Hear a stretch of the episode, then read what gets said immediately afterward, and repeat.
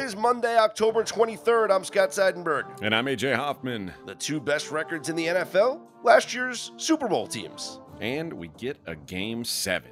Here comes the Vegas Truth. This is straight out of Vegas.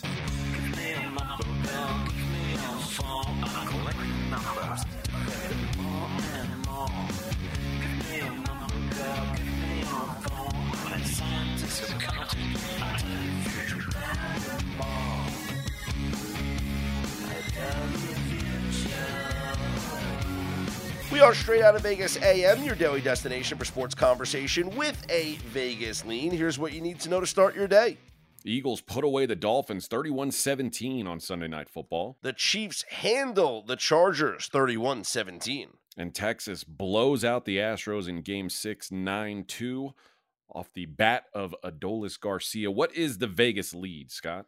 Well, we'll get to the game seven that will happen tonight in the ALCS as well as game six of the NLCS. But it is a Monday and we play Monday morning quarterback on straight out of Vegas AM. So let's recap yesterday's football action. And we'll start with Sunday night football, AJ, where the Philadelphia Eagles defeated the Dolphins 31 17, improving to 6 and 1, joining the Kansas City Chiefs as the only 6 and 1 teams in the NFL.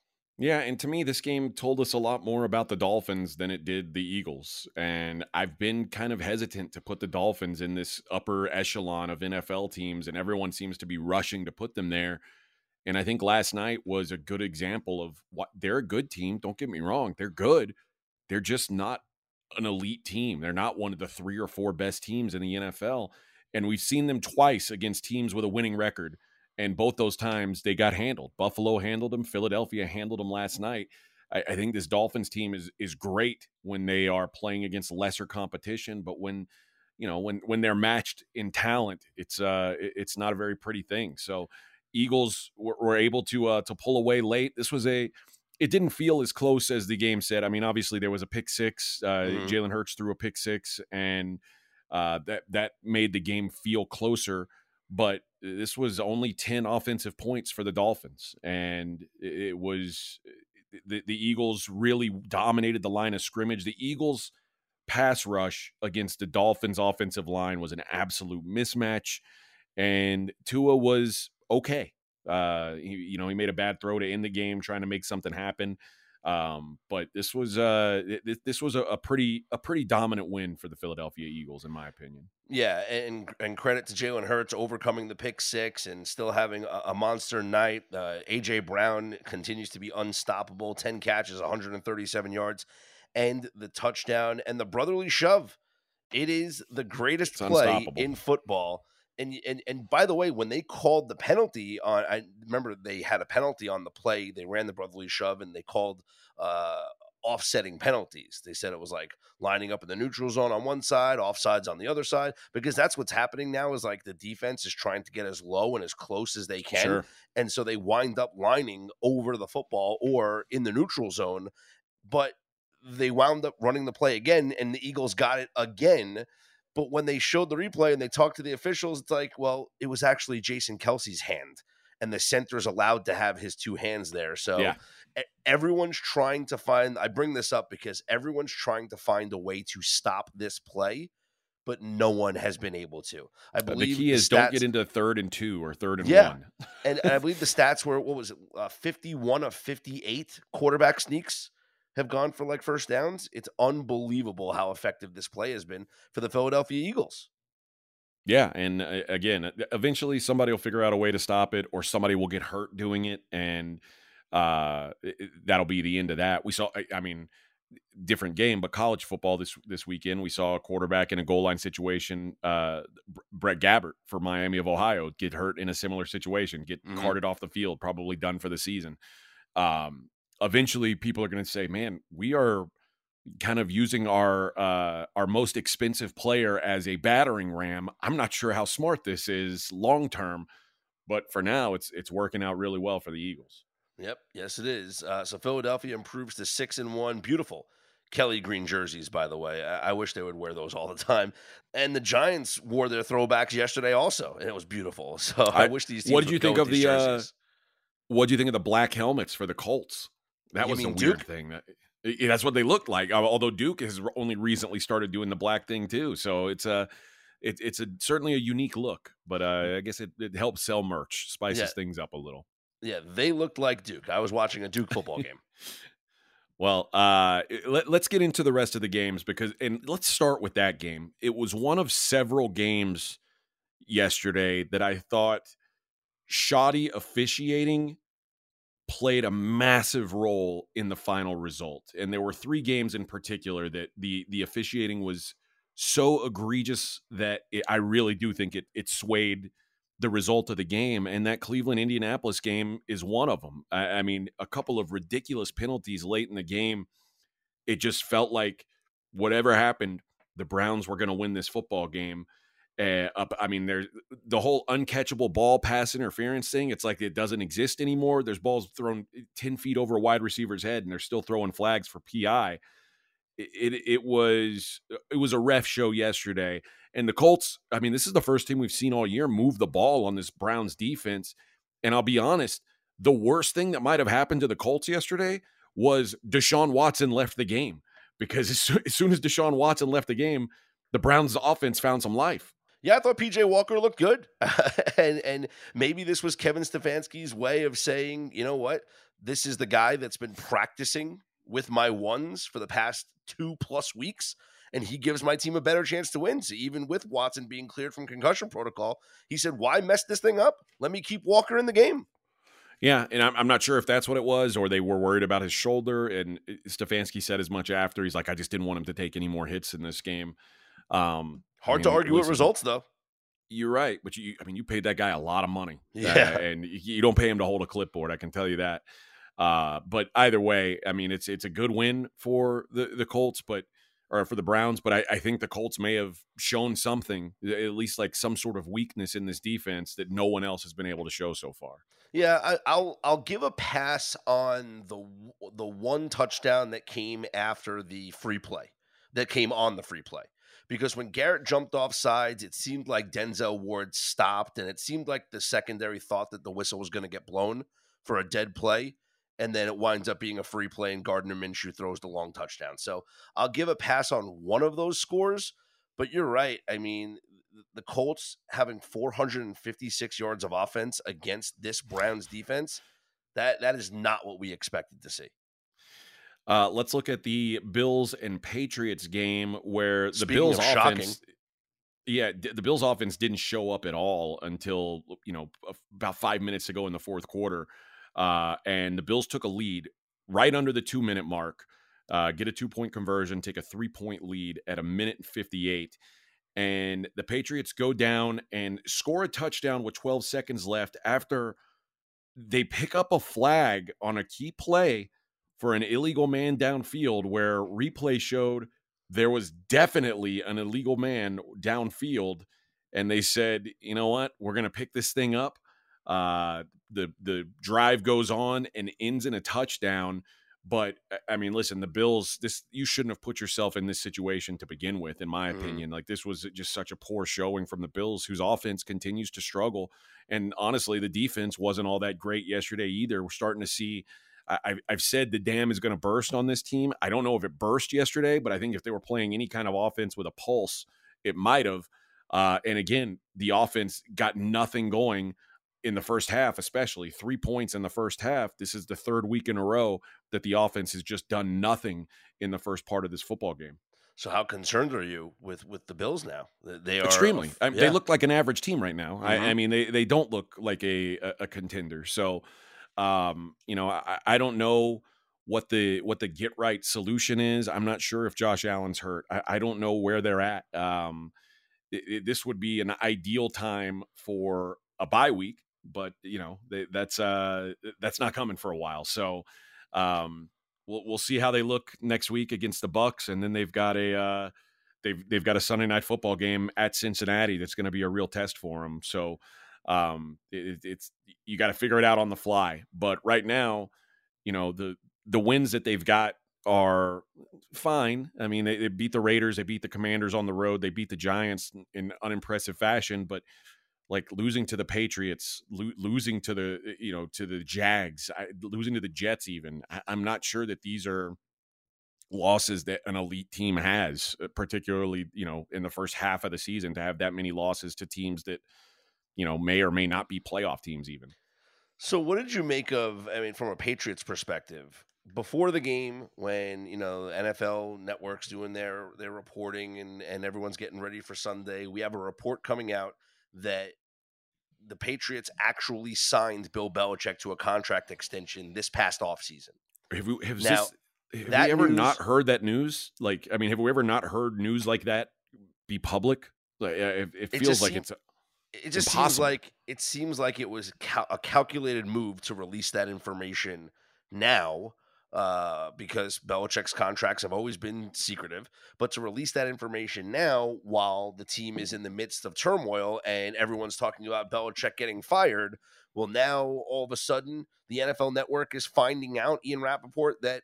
Bill Belichick signed an extension this offseason and he's not going anywhere. And then the Patriots turn in their best performance of the season. It's just kind of interesting the timing of all this. Yeah, I, I- I'm not sure. I'm, I don't know what what could have brought it on, but maybe Belichick was coaching a little freer. I, I, didn't look like it. He looked as salty as ever. No, I think maybe Uh, it just but- uh, like like he like for the team for confidence wise, like you know maybe maybe the, the, you know Belichick and the Patriots leak the information because they want their players to to not be concerned about the coaching situation. I mean, Mac Jones had his best game of the year. He did and hit some explosive plays for like the first time ever. Mac Jones and you know what? We'll we'll take that to the next game where a quarterback hit explosive plays for the first time all season. Kenny Pickett uh, made some some big throws in the last of the three games that I'm going to talk about with wild officiating decisions, and this one may have been the most egregious. the The fact that on a fourth down, the the Steelers go for it at the end of the game on fourth down and look like they are stopped at, at the one. Uh, it- then they say like you you see the replay on television, you say, "Yep, certainly didn't get it." So it should be Rams ball with two minutes and thirteen seconds left to go uh, in the game. Instead, they call it a first down, and it's first and ten at the Rams thirty-eight instead of Rams ball first and ten, and the Steelers are able to kneel it out the fact that they didn't auto review it because there was two minutes and 13 seconds left instead of 2 Mhm. minutes left. Uh, and, and the fact And that on the The field, they just the, Ram- said, the Rams couldn't challenge it because they were out of timeouts. but the fact that the officials just looked at it when, I mean, on TV, it was so obvious that he was short and they were like, yep, looks good, good enough, first down. I mean, that's that's just fascinating to me. And the idea that somehow the play is is less important with two minutes and 13 seconds than it is with two minutes in the game is wild. Uh, but that that was a, an unfortunate break for the Rams. And I don't, you know, the Rams offense wasn't clicking yesterday either. So it's not like a guarantee they were going to go down and, and win the game. But with Matt Stafford and, and that receiving corps, you feel like you've got a shot. And they never got that shot. Mike Tomlin after the bye and the offense rejuvenated. this is just it's uh, we talked about this on the Dream Pod. There's something about it. Mike Tomlin gets his guys up and after the bye week they come out and they play like this. They beat the Rams on the road. This is a good win. And that, the Steelers are 4 and 2. Like the Steelers are in contention to win this division. They now. are Now the remarkably. Ravens, the, the Ravens are off to an you know the Ravens are. I mean that was one of the more impressive performances. We might as well get into that game now, but uh, the, the Steelers are right in the thick of things in the AFC North. Baltimore five and two, and then Pittsburgh and Cleveland both four and two. Let's talk about that Ravens game, AJ, because that might have been the most surprising outcome of Week Seven Sunday. The demolishment of the Detroit Lions, a team that did not allow, uh, you know, a hundred yard rusher, and then all of a sudden the Ravens run all over them. The, it seemed like they had no answer for Lamar running and then passing it at the last moment. Like Lamar would do a read option play, run before he got to the line of scrimmage, pass it to a wide open receiver. More often than not, it was Mark Andrews. Yeah, and, and there was one play where he had almost 10 seconds in the pocket, which is Mhm. crazy for an NFL game. And of course, you're going to find someone open if you got 10 seconds where no one puts a hand on you. But again, I think this is a lot like the the Lions are in sort of the same boat the Dolphins are. Uh, the Lions have been beating up on mediocre to bad football teams for the last month, and a, a, good football team got put in front of them yesterday, and they were not equipped to to slow them down. And eh, I, again, I I've been slow on the Lions, just like the Dolphins. I, I wanted to see them in in more games against quality quality teams. I did not like what I saw yesterday. And again, this is eh, six points on offense. This is Jared Goff outdoors. This is Jared Goff when the yeah. there's a slight breeze in the air. Uh, in that dome, boy, he is he's something else. But you put him in the elements, I don't trust him. And, and this was a good example of a, a a team with a ground and pound offense that was just able to uh, to take advantage of this Lions team. And the Lions did not look like the physical team they looked like earlier in the season. This was this was a real wake up call for Detroit, I think. First four drives for the Ravens all ended in touchdowns. They went 75 yards in seven plays, 65 yards, or excuse me, 68 yards in 11 plays, 92 yards in eight plays, and 80 yards in six plays, 28 nothing. That's impressive. Well, the good news is they get the Raiders at home next week on Monday Night Football. Uh, things should get back to normal for the Lions stomping out bad competition. So don't don't you worry, Lions fans. You're getting right back to it next week. Where do you rank the Ravens in the AFC hierarchy right now? Uh Kansas City. It, it feels like it feels like they've passed the Bills for sure. And the, yeah, and the and, Dolphins. The Dolphins. I mean, we went. In, think about we went into this season assuming that the top teams were Kansas City, Buffalo, and Cincinnati. Eh, Cincinnati's clearly not in that conversation right now. Mm-hmm. Yep. I think Buffalo's falling out of it. I think a lot of people thought Miami was getting into it, but I don't think they're there. I think Baltimore's the second best team in the AFC right now. Yes, I think it's Kansas City, Baltimore, and then you could have a conversation about Miami. But I think it's Kansas City but, and Baltimore. But let's also let's I, I think let's also keep in mind the Ravens have, I mean, this is the first impressive win that they've got uh, because you know I guess they beat they beat Cleveland, but when they beat Cleveland, it was Dorian Thompson Robinson. Yep. You know when, when they beat Joe Burrow, it it wasn't the real Joe Burrow. It, it, was so. This is the first win they've got against a good team with their starting quarterback at, at normal health. So I, I kind of want to just slow down a little bit on them too. I, I, I it's it's been impressive, and and the way they handled that game yesterday certainly lets you know they're for real. But it, it's these teams that have have played weak schedules are, and, and in their case, on the surface, it doesn't look that weak because they played at Cincy and at Cleveland. But again, you played against compromised quarterbacks or third string quarterbacks. Yep. It's not quite the same. But eh, Baltimore really woke me up yesterday. That, that's a that's a good that's a good football team. And and getting healthier, uh, while teams like the Bills are are doing the opposite. Uh, teams like Miami are doing the opposite. Uh, I, I, think they're the, they're the second best team in that in that AFC right now. And the next two games at the Cardinals and then home to the Seahawks before they play the Browns for a second time. It, yeah, the Ravens have played all yeah. three of their division road games already, they, so that's crazy. knocked out. Yeah. Yep, that's wild. And then yeah, and then the schedule at the end of the year gets a little difficult. You know, they'll play at the 49ers, they'll play the Dolphins, they'll play the Steelers again. They're at the Jaguars, and you don't want to go to the you don't want to go to Jacksonville in December, you know, getting out of the cold and then into the warm. It's always different difficult. But uh it's it feels like this is a Ravens team that is going to be one of the top teams in the AFC when the season's over. Well, let's talk about another team that another game where there was a, a stark difference in strength of schedule to date, and that was the Giants and the Commanders. And I thought it was wild that everybody was rushing to the window to bet Commanders as as road favorites uh, against anyone. But uh, the New York Giants had played a, just a murderer's row of opponents so far. And yesterday, the Giants' defense looked good. The the Commanders could get nothing going on offense. Saquon Barkley uh, didn't look like he was great, but he, mm-hmm. I mean, he was he was certainly a factor again. And Tyrod Taylor I said this as long as Tyrod Taylor doesn't make a mistake, the Giants can win this game. Giants 14 7 winners over the Commanders. No mistakes for Tyrod. He did not make a mistake. Darren Waller involved in the offense, which I think is arguably one of the things that was the, the biggest missing piece for the Giants this season was just the lack of getting Darren Waller significantly involved in the offense. I know against Miami he had a big game, but that was about it. You know, um, he is such a weapon. You brought him in for a reason. and the Giants used him perfectly yesterday. Yeah, he was a he was certainly a factor, and uh, the the leading receiver for the Giants, a team that doesn't have a lot of wide receivers, and when you've got a backup quarterback in there, you, are going to lean on those tight ends like the, for those quick routes, and he did a great job. And as long as he's healthy, he's certainly a weapon for that team. Giants coming up now will take on the Jets. That's going to be a, a, an interesting game.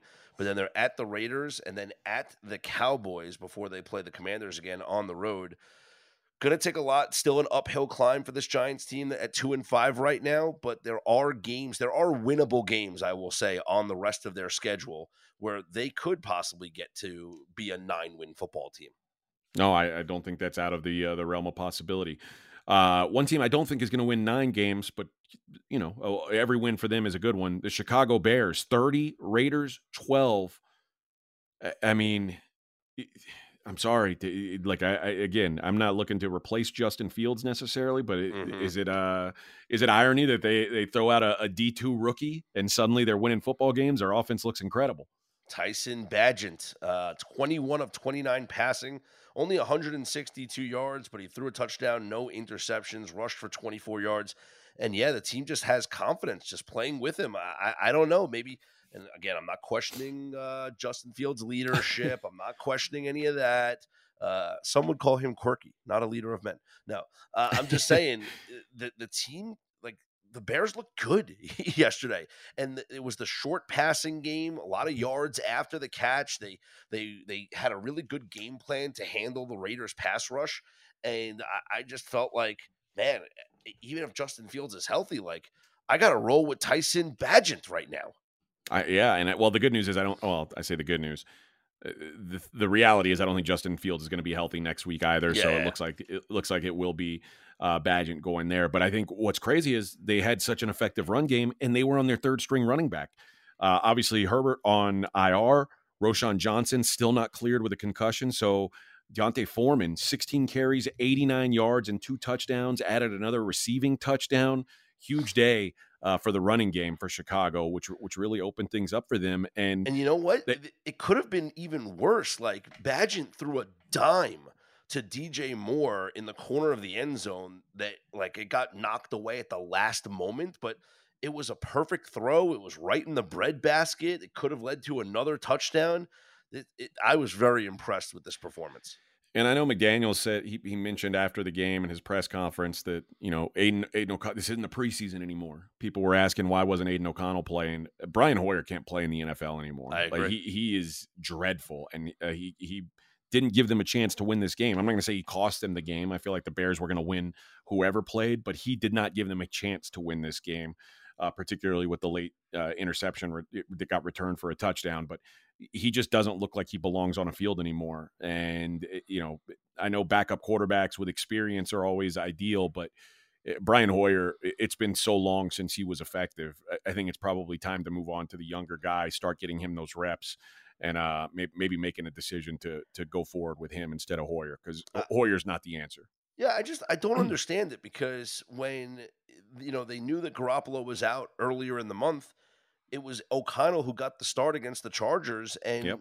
played really well. Like, you know, he threw he was 24 of 39, 238 yards. Like they were competent in that game. They lost 24-17. Uh, and a lot of it had to do with, you know, Khalil Mack having six sacks, but right.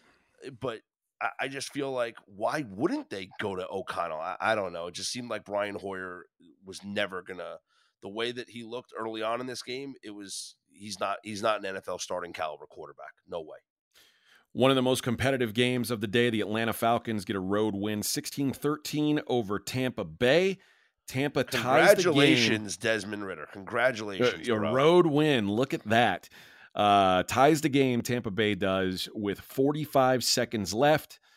And Atlanta goes down and kicks a 51 yard field goal as time expires to win the game 16 13. Tough loss for the Bucs. The Falcons, uh, listen, they gave the Bucs plenty of chances, you know, three turnovers, and the Bucs just could not take advantage. The offense had a hard time getting going for them.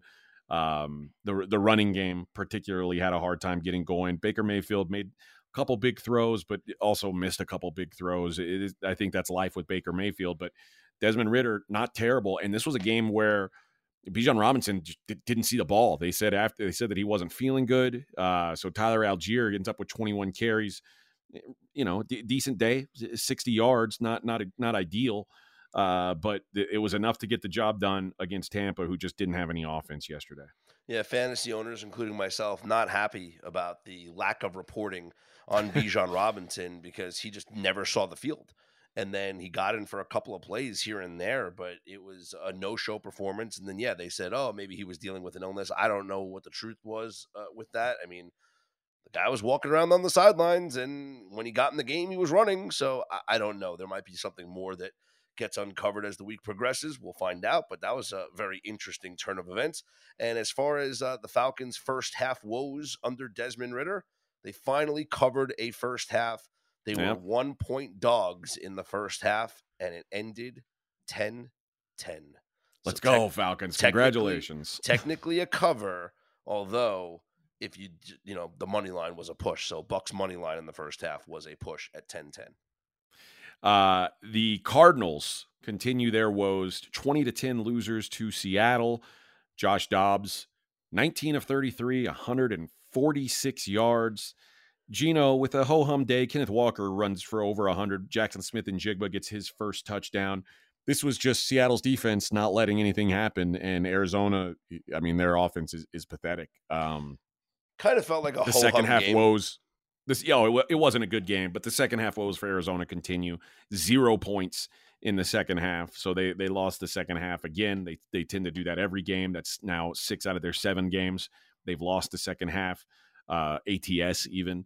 But yeah, eh, eh, the, the, when there's no run game without James Conner, this offense that was feisty early on is just useless. And Josh Dobbs in any kind of third and long situation is hopeless. And Seattle's defense might be better than we thought. I mean, we know they're good against the run, um, but I, I, even in, in passing downs, they were they were pretty solid yesterday. So the interesting stuff with the the the Cardinals is they're trying to make sure that Kyler Murray can play or that he can pass a physical. There's a lot of weird uh, contract things with Kyler Murray. Basically, he has a $29.9 million salary in 2025 that becomes fully guaranteed in March if he can't pass a physical by then. So if he's healthy in March, that compensation is not guaranteed. It's only guaranteed. I assume it's put into place like, oh, if he misses a season, he's hurt, like he's going to get that money on the back end, whatever. But it's a weird contract thing. So, do they want to play him and run the risk of him failing a physical and getting hurt and then having to pay him for 2025? Or do they not play him and make sure that he's healthy he passes the physical, and then they're only on the books for one more year with him. I don't know what their plan is. It it feels like they're they've got not much interest in winning right now. So I don't know how Kyler Murray fits into their long term plans. I don't know if this coach is their long term coach. I, I, put, putting me in the mind of the Cardinals right now is it's an impossible task. I, I if they bring him out and have him play this year, I'd be shocked and the idea that they they put him on the the eligible to return list yeah. was shocking to me because what I said at the beginning of the season, I was like, when when the Cardinals are one in six or one in five, or are they going to want to bring him back? What sense does that make? And they decided, yeah, we're going to go ahead and try to bring this guy back either way, which is it's really odd to me. So we'll find out. He's either going to play or he's going to go on the season-ending IR which is still a possibility. Like he's in that 21 day window, the clock is ticking. Yep. If he's not activated in those 21 days, it's the he's done for the year.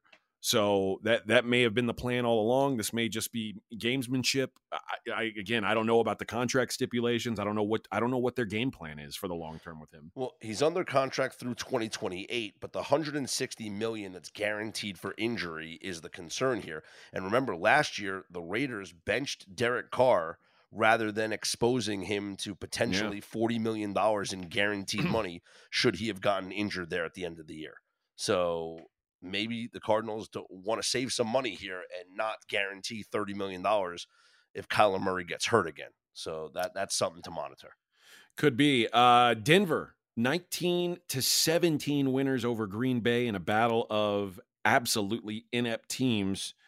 Jordan Love throws a game sealing interception, uh, and the Broncos get a two point win here. I don't know how much there is to say about this game. These teams are both really bad. Uh, Green Bay, I think people are starting to realize just how bad they are. Mm-hmm. Uh, Denver, I think people have known, but I, I think Green Bay really like shone a light on themselves yesterday. Like, hey, we're we're one of the worst teams in the league too, which is some. I mean, these two franchises. You go back the last twenty years; these are two of the most successful franchises in the NFL, and right now they're both bottom feeding. For Green Bay not to be able to do anything offensively against a defense in Denver that is historically bad is yeah. absolutely embarrassing.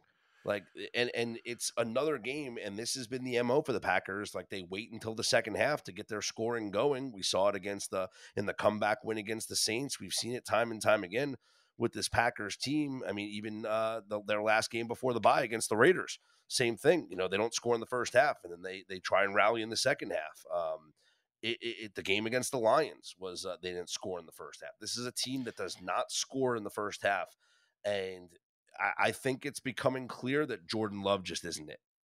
Yeah, and you know what? When you look at his statistical day, it wasn't awful. He threw two touchdowns, had a pick, QBR of seventy seven point six, which is his second highest of the season, but 180 yards against the Broncos. Like, like they just weren't moving the ball very consistently.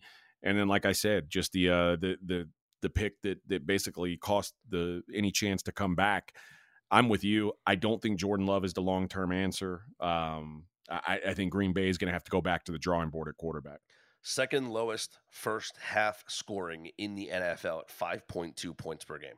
Only yeah. better than the New York football Giants, who yesterday scored their first offensive touchdown in the first half of the season. So, hey, throw yeah. a party. Yes. Exactly. Uh, last game of the day was the well, not the last day on the clock, but the last game for us to discuss was the Chargers at the Chiefs. Chiefs moved to six and one on the season. Hold Perfect on, AJ. Hold, since... hold, hold, on, AJ. Patrick Mahomes just ran for another first down on a third and long. Ah, uh, well, uh, hold on, he just Scott. Ran, he just ran right hold by on. me. He just ran hold right on, Scott. Me. The Chargers are playing prevent defense on third and nine again. I, am not sure why, but oh, they there, Mahomes. To... There he goes. Mahomes just ran by again. Yeah. Uh, the Chargers are the the most baffling team. A team with as much talent as they have uh, continue to be incredibly poorly coached, specifically on defense for yep. a, a, guy who's supposed to be a defensive guru. And for a and, team that spent so much money over the years on defense, oh my goodness. And, and I'll be honest, man, eh, like Justin Herbert is and I, I, know I'm like in the position to always defend him on this network and at our at our work, but uh, Justin Herbert is not very good this year. Uh, he's he does not look like the same guy of the last couple seasons, and he doesn't look as confident. He he's making more mistake throws. This is he's he's starting to look like the the down like he's looking like a bad Josh Allen right now. Like you know the days where Josh Allen just doesn't take care of the football. That's what Justin Herbert looks like because he can still chuck the ball a mile and, and all that stuff, but like it's without all the upside. He's not playing with the upside. So we're not seeing him run the ball very much. We're not seeing him go down the field very much. Eh, he and Kellen Moore right now are not a mesh. Uh, but Justin Herbert, this is the second game in a row where I've said he, he didn't do enough to win this game. And you can blame whoever you want. And again, this was a game where I, I think the defense was worse than the offense. Mm-hmm, mm-hmm. But eh, eh, multiple interceptions for Justin Herbert just at, at, times when you couldn't afford it. And one of them was batted up in the air. But, but you know what? He got too many balls batted down at the line yesterday. Like he, yeah. he's got to be better. Like the dude's like six foot twenty. How about throw it over these guys? Uh, just a, a frustrating performance for the Chargers, who for most of the game it looked like they were going to do what they always do and lose a game by a field goal. And uh, finally, they they they end up getting blown out. Of course, the day that I, I bet on them to cover, uh, they they lose 31-17. Just and and it was about uh, the right score. I, I, mean, Patrick Mahomes just had an incredible day against his defense, had his way. Travis Kelce had his way. The, the Chargers didn't have any answers for them, but on the offensive side, they, they kept up for a while and then just shelled up, died. I just don't understand how you know that Travis Kelce is the number one receiving option on this team, and you're running a soft zone, two deep safety look where you're allowing Kelce to just sit in the middle of the field and catch ball after ball after ball. He had 12 catches Yeah. yesterday. Like I mean, and I understand. Like how do you thinking- game plan that? Well, they're thinking like, oh, well, we're just gonna let as long as we're not getting beat deep, we're just gonna let him get his stuff underneath. But that's how they keep moving the chains. It's it's just so stupid. I, I- it, I've never seen a defense so dumb. Well, and what's crazy is like Patrick Mahomes. This is the the best game he's had against the Chargers, at least in the Staley era. Uh, I don't I don't know like what Staley had done previously to slow him down, but he just decided, well, it doesn't matter now. We're we're just gonna let we're gonna let Kelce eat us up with ten yard routes. And the, how many times Kelce caught the ball, and then it took two seconds for somebody to get to him. Yeah, uh, I don't it's it's mind blowing to me. Like how there's not someone just glued to that dude all the time. Make anyone else on that team beat you. Literally any if Mecole Hardman beats you, you know, eh, eh, in his fir- the first time he's been on the field hardly all year, okay. If, you know, Marquez Valdes Scantling beats you, okay, you accept it. You can't let Travis Kelce beat you over and over and over and the Chargers never adjusted. It was just a disgusting performance by their defense. yeah, it made no sense. Made absolutely no sense. And then, as we joked about on third and long, playing prevent and not just uh, letting Why? just letting Mahomes just run for first downs. It just it didn't make any sense. They're What's crazy, and this game was this game was tied with, with like seven minutes to go in the second quarter, and I was like, man, this is a good game. This is going to be a good game. And the Chiefs uh, went ahead right before the half, and it felt like it, there was only one touchdown scored. There was only one score in the entire second half. It was very late in the fourth quarter, but it felt like it felt like the Chargers hardly had the ball in the second half. Like it- they would get the ball, they'd they'd you know run, they might get one first down, and then they'd punt it. And the Chiefs just had these long, drawn out drives. And then I looked at the the, the time of possession; it was only like thirty two minutes to twenty eight. It just felt like the the Chiefs converted every third down. It felt like it, it- the Chargers couldn't convert any, and um, you, I mean, you mentioned it. They, they, they converted another third and long, six of 11 uh, on the day on third down for Patrick Mahomes. Just an, a fantastic day for him. Well, if you are keeping score at home, uh, Travis Kelce had um, 179 yards yesterday. And now, with Taylor Swift in attendance, he is averaging over 100 yards per game. and when she is not in attendance, 46.5 yards per game. So Is that on Pro Football Reference? Is that what the splits say? there's going to be, yeah, new categories. So when Taylor Swift is at the game doing doing celebratory made up handshakes with Brittany Mahomes, bet the over on Travis Kelce receiving yards. Yeah, you have to. I mean, and she's been at more games than not now. What a good girlfriend.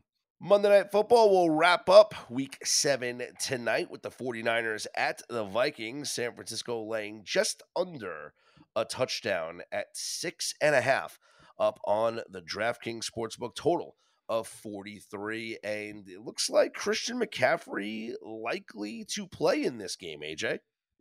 Yeah, he's been trending that way, and uh, I, I- think that you know the line moving to seven kind of kind of says as much that he's going to be out there. So um, if he's out there, eh, we know Deebo Samuel will not be out there, Mhm. but it, boy, it, it's it's hard to it, it's hard to find a way to want to back the Vikings here. But I mean, you are getting a touchdown.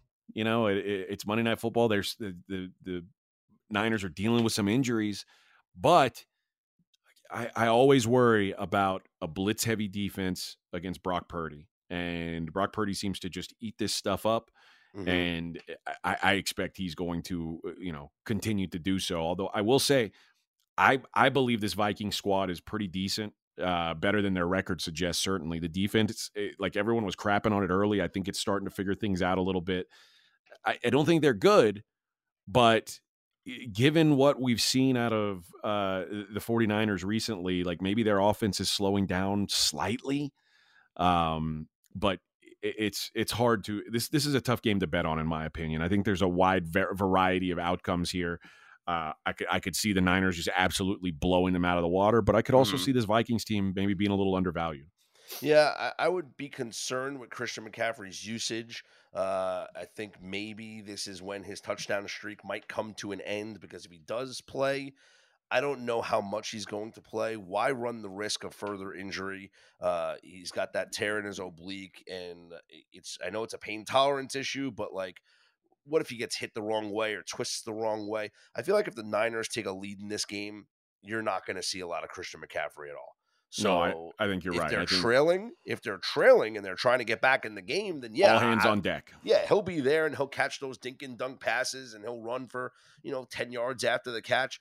But I think if the Niners can take a lead in the first half, we will not see a lot of Christian McCaffrey. I would go McCaffrey unders if they're available. But the other guy that I uh would focus on is Brandon Aiyuk because he was always a favorite target of Brock Purdy. And without Deebo Samuel in the game, I think Aiyuk and George Kittle are guys that are going to benefit. Yeah, George Kittle's a guy I would look at. Uh, George Kittle, when when the Niners get blitzed, that's who that's who we've seen Brock Purdy uh, bring like focus on. And uh, at our boys at DraftKings, uh, DraftKings.com, you can get George Kittle over three and a half receptions. That'd be my best bet for this for this game. I, I think George Kittle plays a, a major part in the offense, like you said, with Deebo out. You know, there's going to be blitzes. Uh, he he does a great job against the blitz. Does a he, he always finds himself open against the blitz, and Kittle's a guy who I feel like people. Could, I, I mean, I'm in a fantasy league where George Kittle's sitting on the waiver, like he's sitting on the free agent list. Like so, George Kittle's not thought Well, of he- as like he, this. he's only, he only had one game. It was the, the game against the Cowboys. That's it. The rest Yeah. of the season, he's done nothing. Well, I guess he think had, the he had a market doesn't He had a lot of of him. yardage against the Giants, but that's about it. He hasn't scored a touchdown outside that Cowboys game. The market doesn't think of him as a a, top tier option at that position anymore. But particularly in these matchups where there's going to be a blitz heavy defense, I think he's going to play a major role. So uh, I- I'll take George Kittle over three and a half receptions there at DraftKings. I like that. Why don't we? Uh, let's see if we can build the same game parlay for tonight. So let's start with the Kittle, and we'll do. Would you say over three and a half? Over three and a half receptions. All right, I'll pull that up right now. So we'll go to the game tonight. We'll go uh, same game parlay tab up on the DraftKings Sportsbook, and we'll start with the receiving props. And we'll go George Kittle over three and a half receptions. All right, the next one I'm going to look at is Brandon Aiyuk. How about Brandon Aiyuk over four and a half receptions? That works. Okay. And those two plays are plus 174. Let's go. Do you think that they'll allow us to do Brock Purdy completions, or is that too correlated? Might be too correlated. All right. Brock Purdy. How about Brock Purdy pass attempts over 27 and a half pass attempts? And that leads that, that leads back to Christian McCaffrey not being as much of a factor in the game. Let's go that. Let's go those three things for our parlay. That's plus 258. Works for me. Okay. Now, if we want to add one more to make it a little more uh, Plus enticing, two fifty eight's good. It's good. It is good. But how about we do uh, anything on the Vikings side? I mean, I could always go for Hockenson, but uh, I mean, the 49ers defense, I don't know. Um, I think maybe we do 49ers. We do we lay the points with the 49ers? Uh, how about the 49ers just to win? Okay. Now we're looking at plus 465. Let's roll with that. All right. if you so want to, if you want to go for the big shot, I, All right. I like this. I like the plus two fifty eight. But if you want to roll for the big shot, that's the way to go. I think. All right. So Purdy over pass attempts, Aiyuk over receptions, Kittle over receptions, and 49ers money line. That's plus 465. I'll do that. I'm RJ Bell, and I'm going to give you some straight talk. Now, there's two types of people that try to be healthy. One is the fanatics. They're the types that show up in Vegas and they got a water bottle and they got like uh, celery chopped up. And let's forget about them because I'm nothing like them. And you know what? I know a lot of them love AG1, but I'm not speaking to them. You guys got it covered. You know AG1's good. I'm talking about the people who try, but they're not perfect with it. And to me, that's what makes AG1 perfect is you can have a big dinner and maybe eat a little too much, maybe have that glass of wine or that beer. You're not feeling great. Next morning, you have the AG1 and all of a sudden you're back feeling good. And to me, if you can have that as your home base in a way, that that center, that equator, that center that you can return to at any time with just a nice drink and feel healthy, well, I love it. If you want to take ownership of your health, it starts with AG1. Try AG1 and get a free one year supply of vitamin D3 and K2 and five free AG1 travel packs with your first purchase exclusively at drinkag1.com slash rjbell. That's drinkag1.com slash rjbell. Check it out. DraftKings, the leader in fantasy sports, just dropped a brand new fantasy app, Pick Six. Now, what's different about this thing? I was never a big fantasy guy. You know why? Is I always worried, you know, who's on the other side? Who am I playing against? With Pick Six, you're not going against another player or players. You're going against the bookmaker. You're going against the number that they put up. So all you got to do is pick between two and six NFL players and choose if they're going to have more or less of the stat that interests you. Download DraftKings Pick 6 app now and sign up with code RJ. That's code RJ. Only at DraftKings Pick 6. The crown is yours. Gambling problem? Call 1 800 Gambler. 18 plus in most eligible states, but age varies by jurisdiction. Eligibility restrictions apply. Valid only in states where DraftKings Pick 6 operates. Pick 6 not available in all states, including but not limited to Connecticut and New York. For up-to-date list of states, please visit dkng.com slash pick six states. Void where prohibited. See terms at pick6.draftkings.com. We will have a game seven tonight, AJ. The Texas Rangers beating the Astros in Houston 9 2 to even up the ALCS at three games apiece. And here's a fun fact the road team has won every game this series. And so we have game seven tonight in Houston. We'll get to the lines and the matchups on the mound for game seven tonight. But first, when you looked at last night's performance, what jumped out to you about the Rangers' offensive explosion? I know five runs came in the ninth inning, so hard to kind of say that that was really the big difference in the game. I mean, they were winning going into the ninth. Yeah, they were winning going into the ninth. The, f- the five runs was was gravy. Uh, uh, this game could have easily just finished three to two, but um, no, the, the the Rangers attacking pitches early and taking advantage of mistakes. And when when Jonah Heim came up and uh, hit his two run homer with one on, it was after a walk. Like it was just, you know, they they they Which, punished by the you. way, that home run would have been a home run in only two ballparks in Major League Baseball. One Minute Maid and Yankee Stadium. One was last night. The other one is Yankee Stadium. Yep. So it's Yeah, not exactly so- like uh, it's not exactly like Framber gave up some monster hit there. No, and it's funny. I, I thought I thought Kyle Tucker was going to catch that ball, and he went up and I, he came down with it. And I said, "Oh, he got it," and then nope, saw a fan holding the ball up. And what's what's what's really crazy is late in the game, another ball gets hit to the exact same spot, and of course, then when the game's out of reach, Tucker makes the play. Uh, but you mentioned Adolis Garcia, you know, and and a grand slam in the ninth inning his only hit of the night. He was 0 for 4 with four strikeouts. The, the crowd booed him every time he came to the plate. And in the big spot, he uh, he blew up uh, on the Astros pitching uh, against uh, Ryan Stanek, took him yard, and it was a no doubter. Uh, this one would have been out of, I want to say, every ballpark uh, as far as he hit that ball. But yeah, the, the Astros, the, the bullpen was not totally sharp, uh, particularly late. Montero was was not good.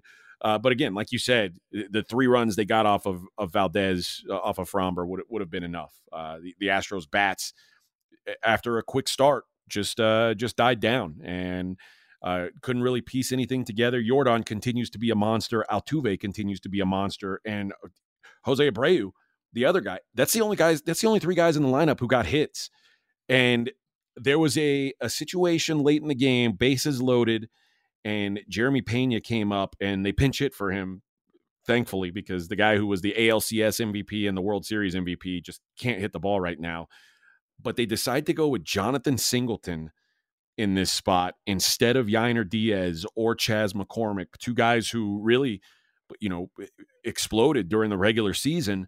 Uh, neither have been great in the playoffs, but neither is Jonathan Singleton. And Jonathan Singleton, a good at bat, got to a full count, fouled off a pitch, but then eventually struck out and left everybody stranded in a big spot in the eighth uh, with a chance to get back into it. But I thought it was a curious decision to use Jonathan Singleton as your pinch hitter there instead of Yainer Diaz, instead of Chas McCormick, guys who you've counted on all season. Yeah, I thought it was going to be Diaz, especially with his pop. Uh, you know, put one out of the ballpark. But yeah, they go to Singleton, and, and he comes up short after uh, an eight pitch at bat there. And then, of course, and you know what the Rangers did in the ninth. Let's give credit again to to Nate Eovaldi because I mean, you talk about a guy who's turned himself into a big time performer in the playoffs. Yep. Uh, he it, it's funny in the regular season he's generally kind of just a guy. Uh, but this is he's he's making a career out of his playoff performances, and this was this was another strong one. It wasn't like dominant like some of the other ones he's had, but it was pretty damn good, and uh, it, it, was it was good enough to to get the Rangers a win. So and and Boy, the Rangers game seven, which Rangers is fascinating to blown me. Blown save away from this series being over. I mean, think Yeah. about it.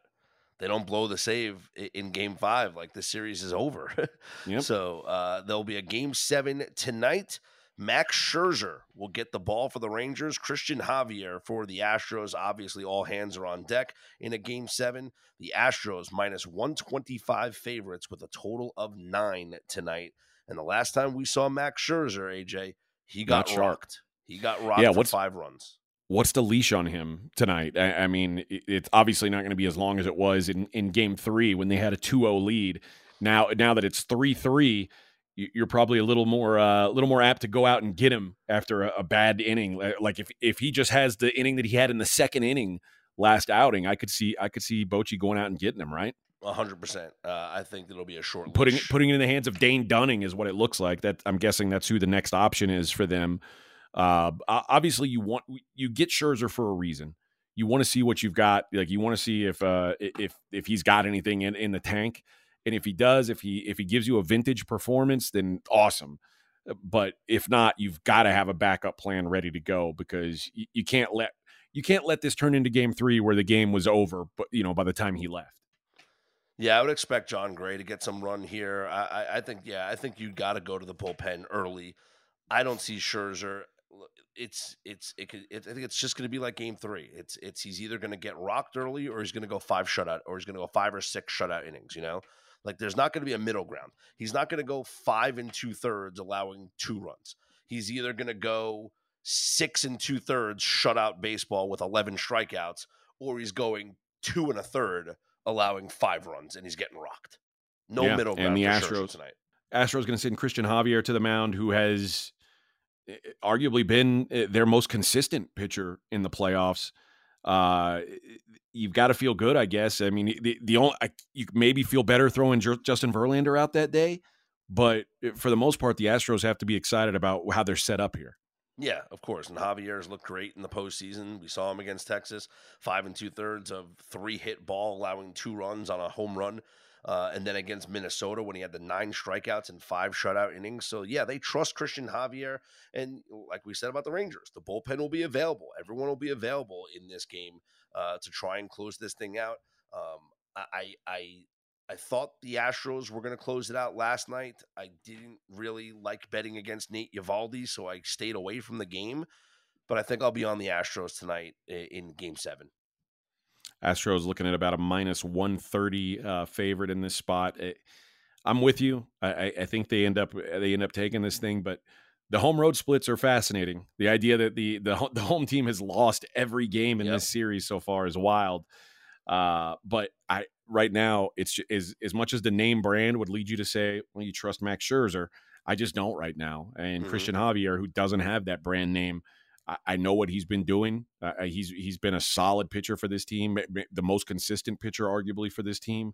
Uh, I, that's the guy that I trust right now more than Max Scherzer. Well, speaking of trust, we trust the crowd in Philadelphia, one of the great home atmospheres in all of Major League Baseball, especially this postseason. Will host game six tonight of the NLCS with the Phillies looking to close it out and get back to the World Series for a second consecutive season. And you and I talked, I mean, we said it was going to be a World Series rematch when- when the when the postseason began. And we Yeah. are uh we could wrap that up tonight. We can wrap up a World Series rematch. Aaron Nola gets the ball for the Phillies. He is 3 0 this postseason with a 0.96 ERA. Unreal. and Merrill Kelly will go for the Diamondbacks. Yeah, you talk about guys you trust. Right now, you trust Aaron Nola more than just about anybody. Um, and you know, I, I, know the Phillies' offense is is capable of exploding at any point. Merrill Kelly's really good, but it, it's hard for me to uh, to trust anybody more than I trust Aaron Nola at this point. Okay, best bet on tonight's game. It's heavily juiced. First off, Phillies money line. So let's just get that out of the way. Phillies are winning tonight. Okay, can we can we agree on that? I agree. All right, we're gonna agree on Phillies winning tonight.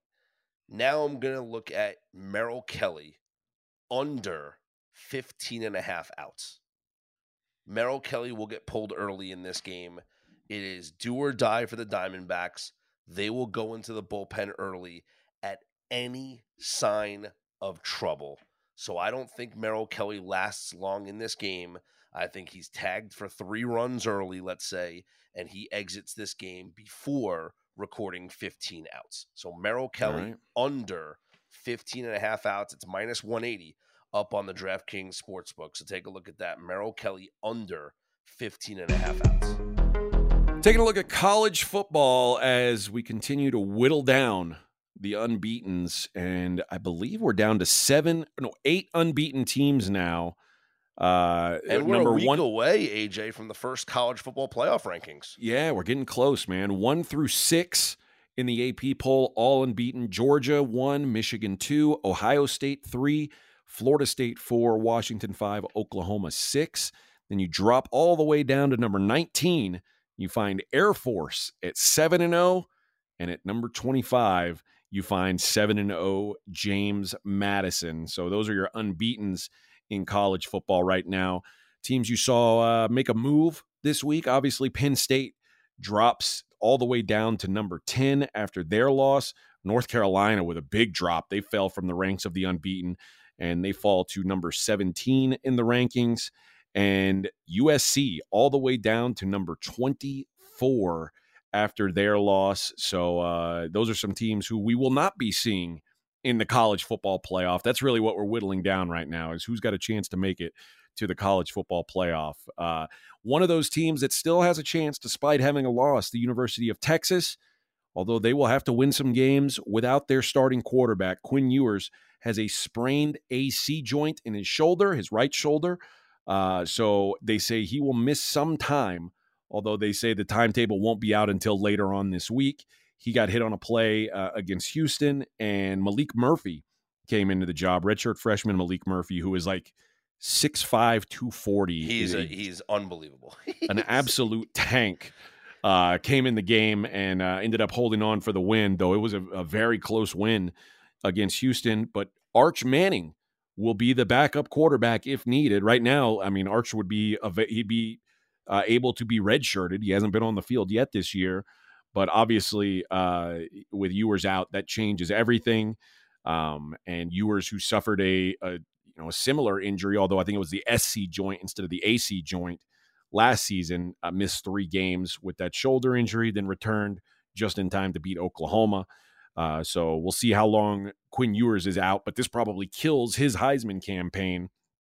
Any any chance that he had left and that Heisman picture got a lot more open over this weekend. Uh, Caleb Williams, I think, is officially now out of any sort of Heisman campaign. And Michael Penix had one of his worst games of the season, mm-hmm. albeit in a win. It was it was not a comfortable win against Arizona State, and he did not play well. It's wide open at this point. I, am not your sure. Favorite JJ right McCarthy now, is now. Oh, he's now sorry. the favorite. Yeah, JJ McCarthy is your favorite up on the DraftKings Sportsbook at 240. And uh, you know, Dillon Gabriel sitting there at ten to one, your fourth favorite behind Jayden Daniels and Jordan Travis. I think if Oklahoma keeps winning, I know it was not a an attractive performance. Uh, you know, this Saturday when they barely got by uh, his former school in UCF. Yeah, but they're undefeated and undefeated matters. And if they continue to win football games and finish their season undefeated and win the Big 12, Dillon Gabriel might get some votes here. You know who I, I, think you can say the same thing for Jordan Travis. Yes. Uh, who has a win over LSU and Jayden Daniels, who's also on that list. And looking forward at their schedule, you know, Wake Forest, Pitt, Miami, North Alabama, and Florida. There's a lot of wins left on this Florida State team. And Jordan Travis, like he, the numbers aren't wowing necessarily, but you know he's a big part of, of what they're doing there. He doesn't make a lot of mistakes, playing pretty good football. He may be in that conversation as well. So uh, if JJ McCarthy's in the conversation for being unbeaten, I think both the guys that we just mentioned are certainly going to be there as well. Just two games on the NHL slate yesterday. The Red Wings improved to 5 and 1 on the early season with a 6-2 win over the Flames, and the Bruins remain undefeated at 5 and 0 with a 3-1 win over the Ducks. If you are keeping standings at home, we have two uh, three, excuse me, undefeated teams in the NHL. We have the 5 and 0 Boston Bruins, we have the 5 and 0 Colorado Avalanche, and the 6 and 0 Vegas Golden Knights. Unstoppable force, as you know.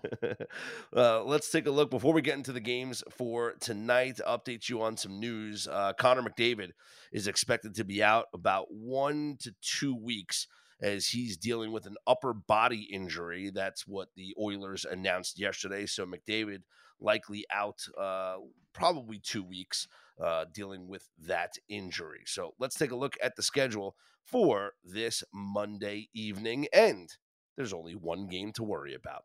It is the Canadiens at the Sabres, where Buffalo is a minus 190 favorite. Now, Buffalo was a team that I was on on Saturday when they were hosting the Islanders. It was just a great spot for them uh, having the Islanders come into Buffalo on the second of a back to back. Not quite the advantage they'll have here over the Canadiens. The Canadiens uh, haven't didn't play yesterday, so it's not the second of a back to back for them. Uh, it'll be Devon Levi likely in net for the Buffalo Sabres and Sam Montembeault in net for the Montreal Canadiens. Again, Buffalo, the big favorite tonight over the Canadiens. Just one game on your NHL schedule. My NHL package is still available on pregame.com for, I guess, a little bit longer. We're running that special, the early all access season special. So it's like the early bird discount. Right now, it's up on pregame.com for $349. But if you use the promo code SHOT50, you can save $50 on my NHL season all access. And what that gets you is every single NHL play that I give out for the entire season, which will be well over 200, maybe 300 plays by the time the season's all said and done. So just think about that. Like, there'll be over 300 plays that you'll get, and you could pay basically like a dollar a play because you'll get it for mm. 299 if you use the promo code SHOT50. 13 and 7 to start the NHL season, uh, up 9.8 units. So profitable start to the NHL season as we look to keep rolling here. Just one game on the schedule tonight. Not probably not going to force anything, but uh, we will keep rolling throughout the entire season. Again, shot 50 is the promo code. AJ, before we go, the V parlay. It hit on Saturday. Unbelievable. The How much did you put le- down on it? Zero. Um, oh. I asked you guys if you wanted to go, you know, five dollars each. It was fifteen bucks to win three hundred and fifty dollars. And I said, "You guys want to do it? Five bucks each. We'll get a nice dinner when we hit." And both you and Mackenzie said, "No, thank you." So I didn't want to be out on an island and do like, you know, just like a five dollar parlay myself. So you know, just like whatever. I, I didn't do it, and uh, it turns out every fighter on the card in what was it? It was in Abu Dhabi. Abu Dhabi, yeah. Every fighter in Abu Dhabi whose last name ended in a V wound up winning their match. Although it ended up being a little less of a payout than it would have been because one of those had a no one contest. Those, correct. So yes. our boy Ankalaev, which was my best bet over uh, over one and a half rounds, ends up in a no contest on a basically what it what boiled down to a uh, a language barrier situation. The doctor came in and asked Johnny Walker, who's a Brazilian, uh, what country he was in, and he said the desert. And uh, the, the, the doctor decided to stop the fight and said that was enough. It, but w- didn't they call it like an? They called it a foul or an accidental they, foul. An accidental foul, which like when the fight stopped on an accidental foul, it becomes a no contest. If it's an intentional foul, it's a disqualification. Gotcha. They call gotcha, it an gotcha. accidental foul, so it's a no contest. One of two no contests uh, it, I had three bets on those two fights. All three bets canceled uh, on those on those uh, strange situations. One guy got hit in the balls so hard that he couldn't continue. Oh my Uh, goodness. and the doctor came in and said it wasn't on your balls. And the guy was like, "No, I'm." uh, Now, of course, he had to go to the hospital, and he, it was definitely on his balls. But the ringside doctor was like, "No, I saw the video. It didn't hit you in the balls." And the guy's like literally writhing in pain on the Yeah. ground. Uh, but the doctor knows best, obviously. Yes, of course. Well, we had Magomedov win. We had Naimov win. That We was had- the upset. That was the upset. Muhammad Naimov defeated Nathaniel Wood by unanimous decision. And then uh, Mokaev defeated Tim Elliott. We had Nurmagomedov defeat uh, Guruvov. So that was like a lose lose. That was a lose lose situation because Uh, they yeah, both ended in a double V, V. But we Yeah. took the but we said take the favorite in that Yep. the favorite V. And then Ankalaev was the no contest. Uh, Chimaev defeated Usman. Man, what happened to Kamaru Usman? He is not like. Can we go back like five years and just remember what he was? Well, he's a 36 year old dude, and he was Yeah. fighting a, a young, hungry wolf. And Chimaev, I think, broke his hand uh, in the first round of that fight, which was most most people thought was a 10-8 fight. He almost finished Usman in the first round, and then had to fight the last two rounds with a broken hand. It ended up being a much closer fight than it than it started out as. Uh, but yeah, Usman, it's th- three consecutive losses for him. That is just man. I mean, you go back to the the Colby Covington decision, and uh, it, boy, it seems like that win over Masvidal was forever ago, right? Yep. Like that was my goodness. And then in the main event, Islam Makhachev with a head kick knockout of Alex Volkanovski. First time. Volk's Brutal. First time Volk's been knocked out in 11 years. Uh, and you know he he admitted you know, this probably wasn't a fight I should have taken on short notice, and uh, he he paid dearly for it. Yeah, the, the, those the strikes after he got knocked back into the cage, and Yep. that was just man, that was brutal, brutal. So uh, yeah, the V parlay would have won. Less of a payout though, but still, we're gonna look for more fun opportunities to uh, burn money coming up on the next card. For AJ Hoffman, I'm Scott Seidenberg. We are straight out of Vegas AM.